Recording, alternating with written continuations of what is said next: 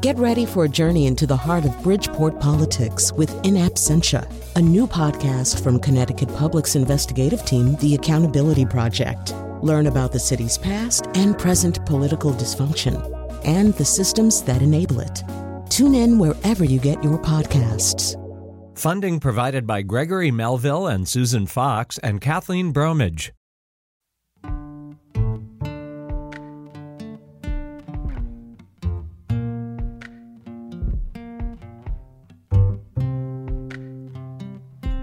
This is Where We Live from Connecticut Public Radio. I'm Catherine Shen. Heart disease has been the leading cause of death for decades in the United States, putting much of the focus on cardiovascular disease. But what about congenital heart conditions, something affecting your heart since birth? There are 13 million adults living with congenital heart disease, and that number is growing as diagnosis and treatments advance. Survival rates have improved by 75% since the 1940s. But those diagnoses can come later in life, and even with sure signs, the need for specialized and lifelong care is often unmet. Coming up, we'll hear from one of 50 programs accredited by the Adult Congenital Heart Association in the U.S., right here in Connecticut. But first, we have Tracy Livecchi with us. She's a social worker and psychotherapist based in Westport, and she's also the co author of a new book, Healing Hearts and Minds a holistic approach to coping well with congenital heart disease. Thank you so much, Tracy, for being with us today. Thank you so much for having me, Catherine. And for our listeners, let us know if you might be one of the 13 million adults living with congenital heart disease. And if you want to share your experience, find us on Facebook and Twitter at Where We Live. So, Tracy, want to get into your background history in a little bit, but first, we'd love for you to sort of help us understand the range of uh, congenital heart conditions and can you also tell us why it's important to distinguish these from something like coronary artery disease, for example? Absolutely. Those of us living with a congenital heart condition, it's a very heterogeneous group. There are over 35 different types of congenital defects, and they all are varying from severity and prognosis. Um, and, and many of these conditions are able to be diagnosed in utero um, or at birth, like in my case. But as you had mentioned, some individuals aren't diagnosed until later in life. Um, and I remember feeling a little frustrated growing up because um, people really were confused about me at you know being 18 19 years old and being a cardiac patient and they would say things like oh how's your diet and do you have high cholesterol and i used to try to you know explain to them that it's very different than having coronary artery disease if you have a congenital heart condition this is something that is an anatomical defect that is basically um, developed in utero and it is a lifelong condition. There is absolutely no cure for this. So it's something that, as you had mentioned, does require lifelong specialized care. Um, when you look at coronary artery disease, that's something that has developed over time, is progressive, and is often linked to lifestyle, cholesterol, and diet. So there is a really big difference between the two. And here, of course, we're emphasizing that even though congenital means you're born with it, the timing of the diagnoses for these heart, uh, heart conditions can also be varied, right? Because sometimes people don't even know they had it or they have it until much later. That's right. Yeah, sometimes they um, just find out about it because maybe a murmur is picked up in their um, regular annual physical. Sometimes, though, they may have more severe symptoms. Um, and they don't know about it. And this is something that I've always wondered why isn't everybody getting an echocardiogram early on so that these issues can be identified and any you know issues that may result from it can be um, can be remedied. And can you share a little bit about your story, Tracy? It's actually where the book begins. Sure. Yeah. So I was born in the late 60s with a condition called uh, transposition of the great arteries um, my two major arteries were reversed. So um, I was, you know, I was just not receiving the oxygen that I needed to live. And um, I was born in a smallish type hospital. And the doctor told my very young parents back then, you know what, there is a brand new surgery that she could have, but I would not recommend it. Because she'll be in for a lifetime of surgeries and poor quality of life.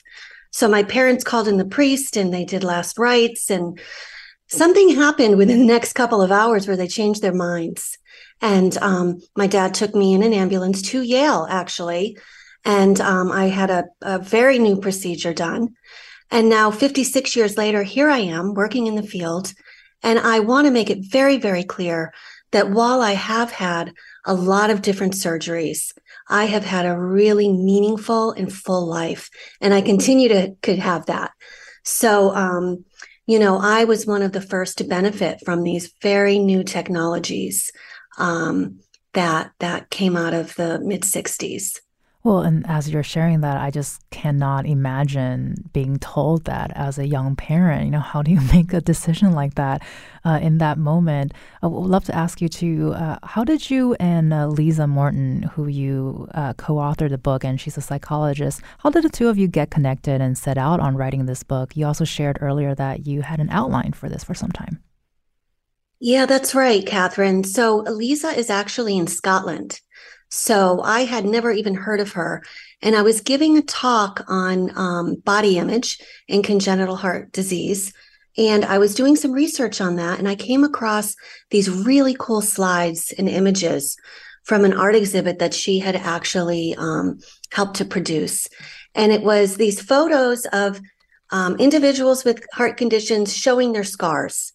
And I had reached out via email and I asked her, could I please use some of these slides for my talk. And she, of course, gave me permission.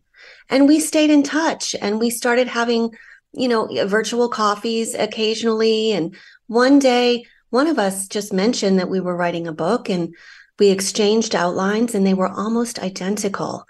So um, we decided to work together on this. And I got to tell you, a lot of people said, "Oh my gosh, you're crazy! You're, you know, you're starting this huge project with someone you've never met." But it really turned out well. While I was asleep, Liza was writing, and while she was asleep, I was writing, and so we got it done pretty quickly. And um, and I really love the way it came out. And we were both very committed. And I think you had mentioned she's also someone who is born with a heart condition. So we both had that commitment um, to get the message out there. Well, I think the two of you just uh, gave the word productivity uh, a different level. They're working at the same time on this. And we touched on this a little bit earlier, but what would you say are some of the most common misconceptions about congenital heart disease? Um, well, I think the first is that there's a cure. Um, I remember when I was younger, my parents were told that I, I was I was done. I, you know, it was fixed, and I certainly wasn't. Um, so that's a big one. Um, another misconception is that folks with congenital heart disease, once they reach adulthood, can see a regular cardiologist. Most regular cardiologists are not trained to treat congenital cardiology. So I, I had dropped out of specialized care for a few years in my early 20s, thinking that that was okay. Um, and I would just go every so often. And it certainly was not okay because I ran into a lot of issues in my 20s. Um, so I would say those are probably two of the biggest ones. One other is that, you know, people um, meet me and they don't always know that I have this hidden disability because our scars are oftentimes, not always, but oftentimes covered. So I, I really believe most everybody out there knows somebody walking around who is born with a congenital heart condition, but may not even realize it.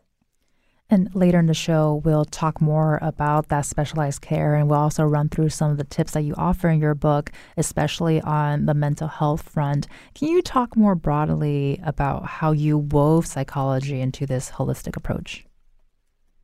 Absolutely. So, um, a lot of the research was coming out that showed that um, the risks for folks with CHCs or congenital heart conditions was more than double the general population. And I came across study after study, again, um, more recently, but one that really stuck in my mind was that adults with congenital heart conditions worry, uh, suffer silently and worry alone. Um, another one found that 69% of individuals who were in need of mental health support didn't receive it, weren't referred for that. So it really is being underdiagnosed and undertreated. Um, I remember in my 20s, Um, I had been in the hospital probably eight or nine times um, in two years. And I went in for a surgery and I looked at the doctors and I said, I need to talk to someone about this. You know, I'm really stressed out. And um, can, can you find someone that just does some breathing exercises with me or something to help me feel more calm and comfortable for my surgery? And they didn't have anyone. The next day, they pulled someone from the playroom. So it was a play therapist mm. who was used to working with kids. Um, that didn't help me. And they finally found someone from oncology, and she was amazing. Just a few breathing exercises that we did helped me feel more emotionally prepared to get into that surgery. And so I looked at them when I recovered and said, Why don't you have someone like this? Um, and that's where I started my advocacy work and my research and speaking around the country. It is pretty mind blowing, I think, that that wasn't available, which leads to uh, one of the major factors that your co author, psychologist Liza Morton, focus on, focuses on is the prevalence of medical trauma and how that factors into the experience. And let's take a listen to, to Liza. I have had, I don't know, maybe 20 or so cardiac surgeries, um, and I don't know, thousands of procedures. I have to go for annual appointments and at the hospital, and I know that I will need new pacemakers for the rest of my life. So that never ends. There's never a point at which I can think this is over. So we have to find a way to face that trauma again. And I think that's seldom acknowledged. So, how do you go back and face that situation and I don't think it's particularly well acknowledged um, when you go for just a routine appointment, how challenging it can be to even just step over the threshold of that hospital door because of the sights, the sounds, the smells, all of the memories. Um, and uh, in addition to worrying about what are they going to find this time. And what Tracy and I try to do throughout the book is to talk about trauma, but talk about it in terms of there's more and more studies coming out looking at mental, the mental health outcomes for people with CHD. And in one way, that's great. But in another way, I feel very strongly, well, okay, we've established this now. What are we doing about it? Um, and, and we're very used to being measured and being patients and having, you know, studies written about us. You know, what I'd like to see is actually how do we embed this within medical culture to um, go upstream basically and prevent Tracy and I are great advocates of we would love to see mental health support embedded in all cardiac, um, congenital cardiac teams from cradle to grave because we just think that it is normal to have an emotional response to all of this stuff and it would be more preventative if there was somebody there to support that side of things. So, Tracy, Liza here really broke down what you were talking about earlier, you know, walking into that hospital room so many times and and essentially getting these really emotional responses just by being there. You know, what's your response to what Liza has to say here? I mean, she's absolutely right. I have the same experience. Um, I also have a lot of history of medical trauma um, that was never really talked about. Um, you know, nobody, I remember even being a teenager when I got my first pacemaker at age 12, and then it actually was defective and I needed to go back and forth two or three times to get it changed. I remember thinking something's wrong here, but I didn't really have the words for it. You know, no one was asking me, How are you doing? I know this is hard. You know, gaps in education, missed school, feeling, and also outside of that medical trauma, it's about feeling differently from your peers, right? I didn't really have any friends or peers that had had a similar experience to me. So I wasn't able to really talk to them about it. Um, so, you know, I, I remember growing up feeling very different. And I think that that can be avoided. I think that with that embedded psychological support, um, awareness, and um, full time team, you know, that's really there to screen for any history of trauma, any current psychosocial issues, and to be able to refer individuals out to community resources when needed, I think is so important. You've been listening to Tracy Livecchi, who's a social worker and co author of Healing Hearts and Minds. She'll be staying with us, and we'll continue this conversation after a quick break and hear from one of 50 programs for adults accredited by the Adult Congenital Heart Association right here in Connecticut. And we want to hear from you too. If you have a congenital heart condition and would love to share your experience, find us on Facebook and Twitter at Where We Live.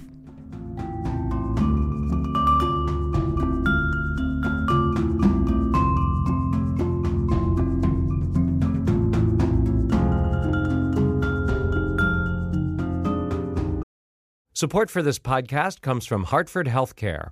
Elevating Health is funded by Hartford Healthcare. Loneliness can be a significant health risk to people of all ages. Dr. Laura Saunders, a psychologist from Hartford Healthcare's Institute of Living, talks about social isolation and why we need to connect in person loneliness actually is a pretty significant health risk for people that struggle with social isolation. It affects their blood pressure, it affects their immune system, it affects your willingness to get up and get out, and can cause some not just emotional issues, but health problems as well. You're not alone. Dr. Saunders explains how important it is for us to look to others and get out of our comfort zone. I like to talk about social isolation as not just that individual's problem, but it's a community problem or it's a family problem. We need to connect with others. We can take space at times as well, but we need to step out of our comfort zone and do things to connect with other people. It's life saving. For more information, go to ctpublic.org slash elevating health.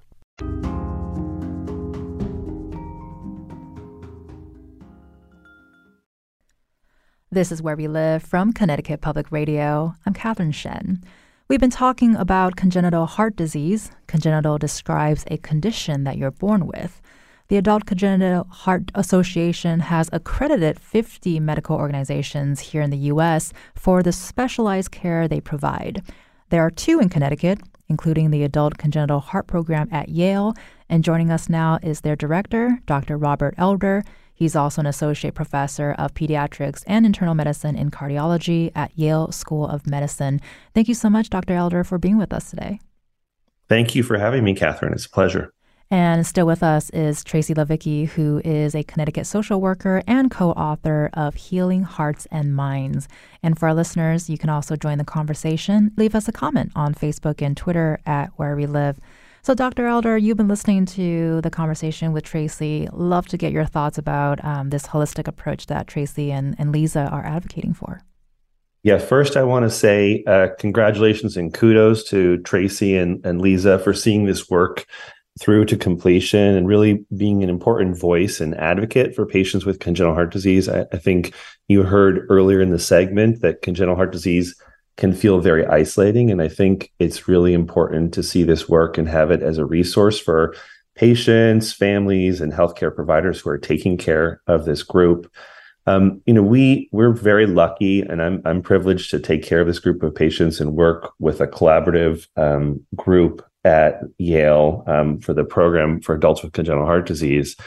And um, really it requires a village to take care of these patients. Um, it requires a cardiologist who has expertise in their heart disease, in particular congenital heart disease. It requires nurses. It requires specialists in other areas. And it requires an approach that involves mental health specialists too. And we're lucky in our clinic to incorporate a social worker um, who sees and meets our patients and is a resource for patients um, who need uh, help and special attention to their mental health as um, as their life goes on. And so, Dr. Elder, there are a growing number of programs like yours that specialize in treating adults with congenital heart conditions, but there's still only 50 accredited by the Adult Congenital Heart Association. That number seems pretty small to me. What do you hear from your pa- patients? Is this is this new for them? Do they realize that they have this program available for them? I think it's important for people to realize that the field of taking care of adults with congenital heart disease is a relatively new field overall. Um, you know, I, th- I think Tracy mentioned this at the start of the show, but a lot of people didn't really know that they needed lifelong specialized care. And so the messaging that we have today for infants born with congenital heart disease is very different than what we have now. And so we know that gaps in care are actually quite common and something like 40% of patients with moderate uh, complex heart disease had a significant gap in care over their lifetime, as I think occurred uh, Tracy to Tracy, because um, it wasn't something that you were told that you need to do. So when people do find out that there is specialized places that they can go and get care from someone who understands their heart disease, but also understands the other things that they're going through, it's often quite a revelation for patients. And I've had people come to me who have seen other providers over the years who are excellent doctors but may not be specialists in their condition. And they have in some cases been been given the wrong advice about major life things you know things about their health things about pregnancy things about prognosis. And so you could imagine the relief uh, on those patients and families when they finally get to some place and a group of of people and clinicians that that know about their unique heart issues. Right. And I, I think as both you know patient and medical officials continue to learn about this relatively new field. We also mentioned earlier that survival rates um, for CHD have improved by 75% since the 1940s. So, can you talk about what generally happens if a person does not get specialized adult care? Do they age out of pediatrics and just sort of move on from it and, and go to the hospital when something happens? You know, what happens after that? That's exactly right, Catherine. So, a lot of um, a lot of conditions are treated uh, in childhood, and we do a, a, good job of treating them. But we know that the, for the vast majority of heart disease conditions that are treated in childhood, um, repaired like surgical repair is not cured, and I think that's an important thing to recognize. But a lot of people go on with their lives and want to, you know, lead their lives. They go to find jobs, find a romantic partner, move out, you know, move on with their lives, and then they're suddenly surprised sometimes at a younger age than is typical for many of the acquired cardiovascular diseases. So maybe in their 20s or 30s or 40s, when they're suddenly facing a new and unexpected medical problem, something like a heart rhythm problem or a complicated pregnancy or new symptoms that they weren't expecting. And so one of the things that we have started to do, and one of the things that I do when I'm I'm taking care of children with congenital heart disease is I start to remind families and patients when they're old enough to understand very early on that this is a, a lifelong medical condition. And no matter where you go in your life or the world, it's always going to be important to check in with someone who understands your heart disease. And as we're talking about this, especially for for adults who may not know they they might have a, a congenital heart condition, what advice would you offer listeners around uh, screening for the condition? Yeah, most of these diagnoses are made in childhood. So there are rare examples, probably on the order of 10 to 20% that, that are diagnosed um, in adulthood, but the vast majority are diagnosed in, in childhood. So one of the one of the advice pieces that I would have to people is if you had a childhood heart condition and you had, you know, if you have a scar in your chest or you had surgery when you're younger, you should check in with a specialist who knows about your unique condition for the the 10 to 20% that are diagnosed into adulthood that's a little bit more challenging because they can present with a variety of symptoms. And sometimes it takes quite a while to get to the the bottom of the diagnosis. Right. so you know asking thoughtful questions to your providers explaining your symptoms you know it's never wrong to seek a second opinion if you're not happy with the advice you're getting. But in some cases i have seen examples of of later diagnoses of uh, congenital heart disease that presents as adults. But again, that's the minority of cases. And Dr. Elder, you also run a camp for kids with congenital heart conditions here in Connecticut. Can you tell us about that and why is it important to have something like that available for children?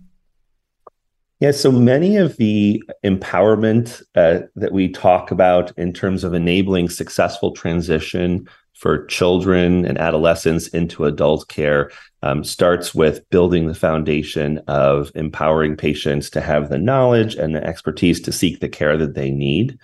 And um, so, about six years ago, we started a camp called CT Heart Camp. And you know, the main purpose of camp is fun, but the the secret purpose of camp is really to enable kids to uh, learn about their heart disease and also to be able to connect with other people. You know, I think one of the important things, Catherine, that a lot of people don't realize is that congenital heart disease is the most common birth defect. About one in a hundred kids is born with some form of heart issue. but for many people, many adults that I take care of living with congenital heart disease, and many people with congenital heart disease, they have never met someone who has a heart disease like them. And so when the kids come to camp and they meet someone else, they go down to the water, to the lake to take off their shirt and go swimming, and they say, Oh my gosh, you have a scar in your chest, and I have a scar in my chest, and I've never met anybody like that it's a very empowering thing to feel like you're not alone in the world and there's someone else um, going through that. And I, I'll just tell you one quick story. We we were not able to have the camp um, during the pandemic because no overnight camps were allowed. And I know that two of our campers missed having that opportunity. And so they got together on a town green somewhere in Connecticut and stood six feet apart and just chatted to catch up. So it's such an empowering thing to be able to connect with someone else who has a similar heart disease like yourself. Well, and Tracy, I would love to get your response to this because earlier we were talking about how isolating this experience can be, and the fact, and you also mentioned that you didn't meet anybody who had a similar condition as yourself until you're in your 20s,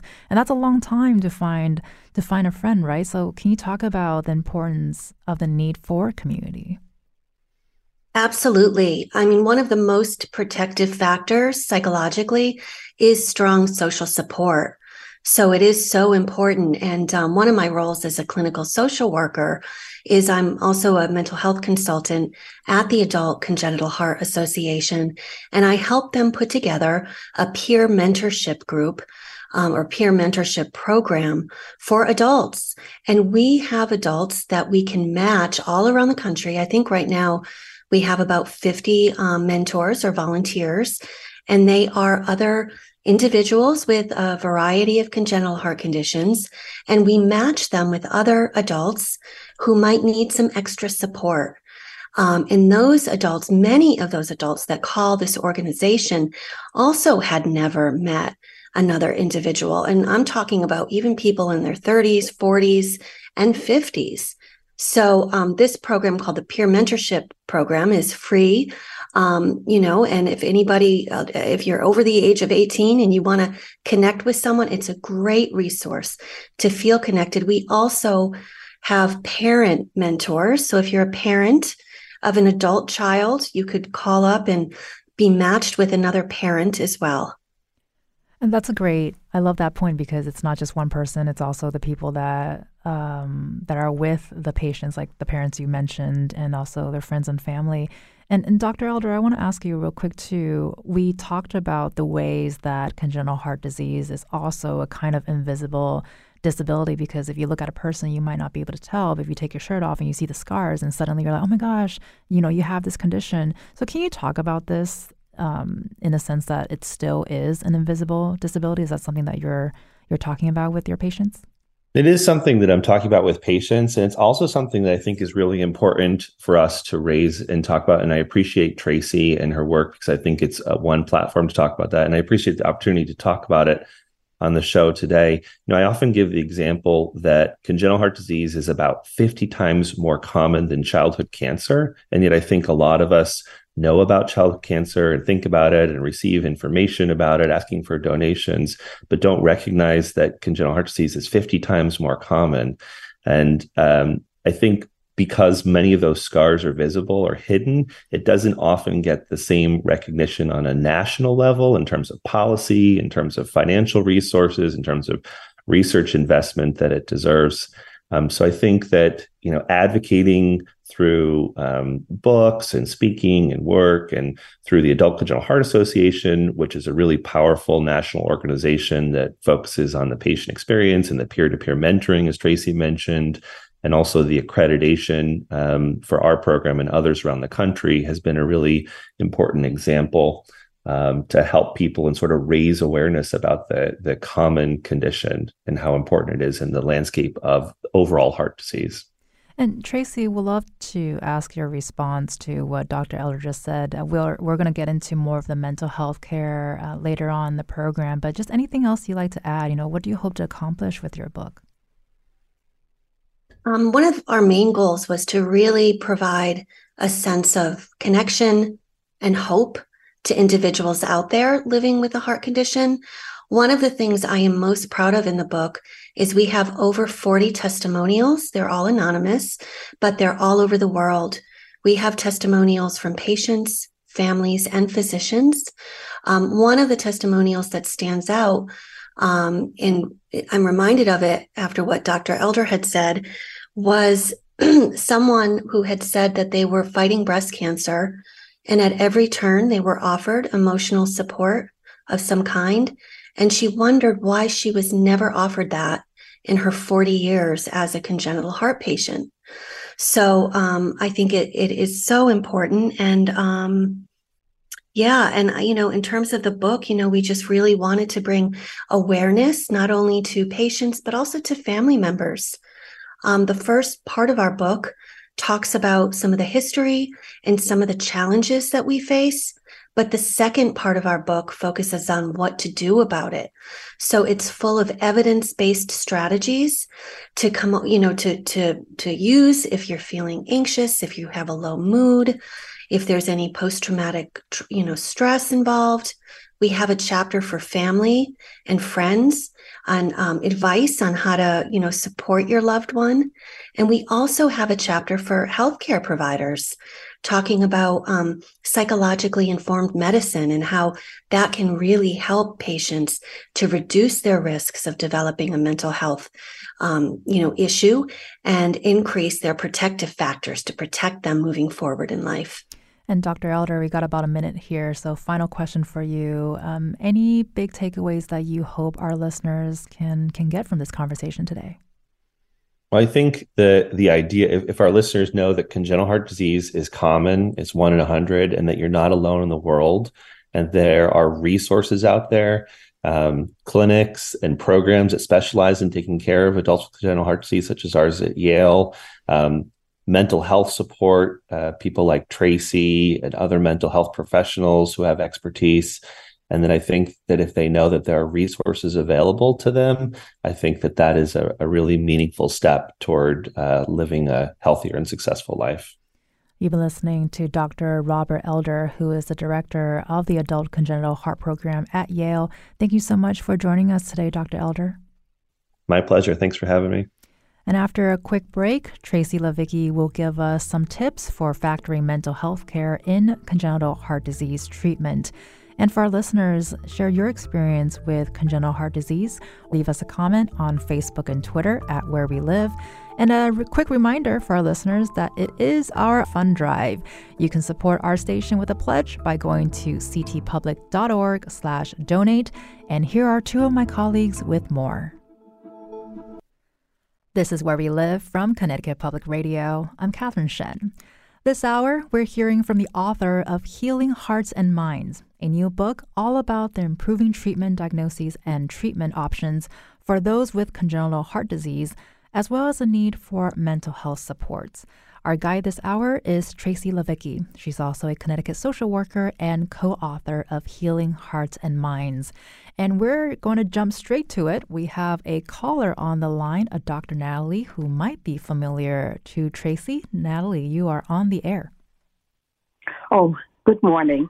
My name is Natalie D. Leuchtenberg, better known by Tracy as Dr. D, and I am a retired pediatric cardiologist. It has been my privilege to be part of a team of pediatric cardiologists at Yale in saving Tracy's life when she was born. Since then, she has undergone many cardiac procedures during her life, but has become a mother of two beautiful girls and became a clinical psychologist or therapist to many dealing with the psychological effects of cardiac illness, which she published in this remarkable book, Healing Hearts. I just wanted to recommend this book to anybody that has gone through any cardiac problems. It has been a very rewarding experience for me to know Tracy, and it validates my desire to become a physician, physician pediatrician, cardiologist.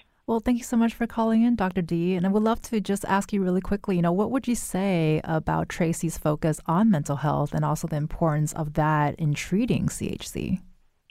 Well, she is really a, a remarkable young woman. I don't know what else to say, except she's been through so much. Yet when you meet her, she is the most uh, how shall I say, relaxed, uh, kind, and uh, very brilliant intellectually uh, woman who uh, wrote such a beautiful book with another partner.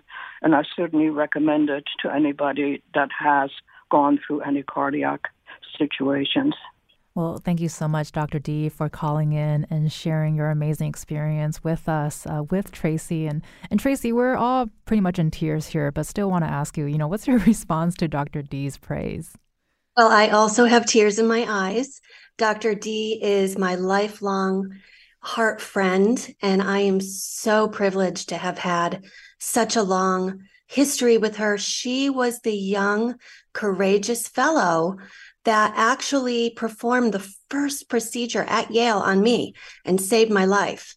Um, and I am so grateful to her and um, grateful for our friendship and just honored to hear all these amazing compliments. I'm also blessed, blushing, by the way.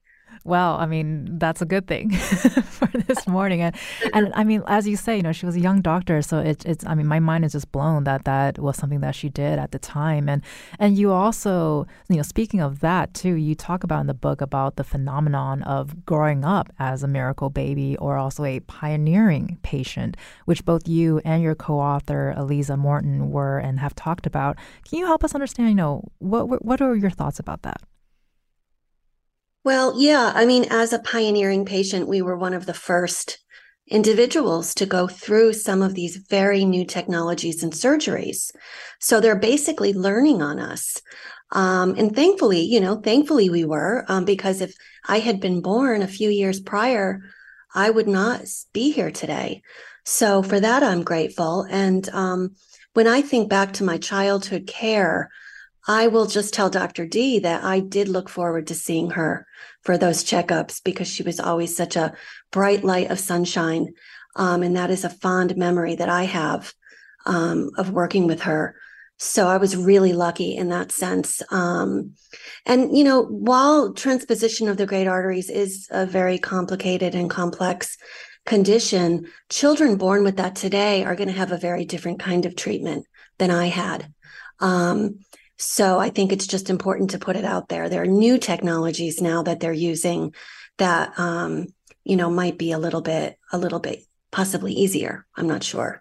Right. And and of course we've been sort of talking about the importance of mental health support during this this conversation and you have guidance throughout your book from tips talking to loved ones about your congenital heart conditions to letter writing or gratitude journals or as you mentioned you were at the hospital asking for someone uh, just to help you with breathing techniques and whatnot. So, what are some of the tips that you find most helpful from your experience or most important for this book?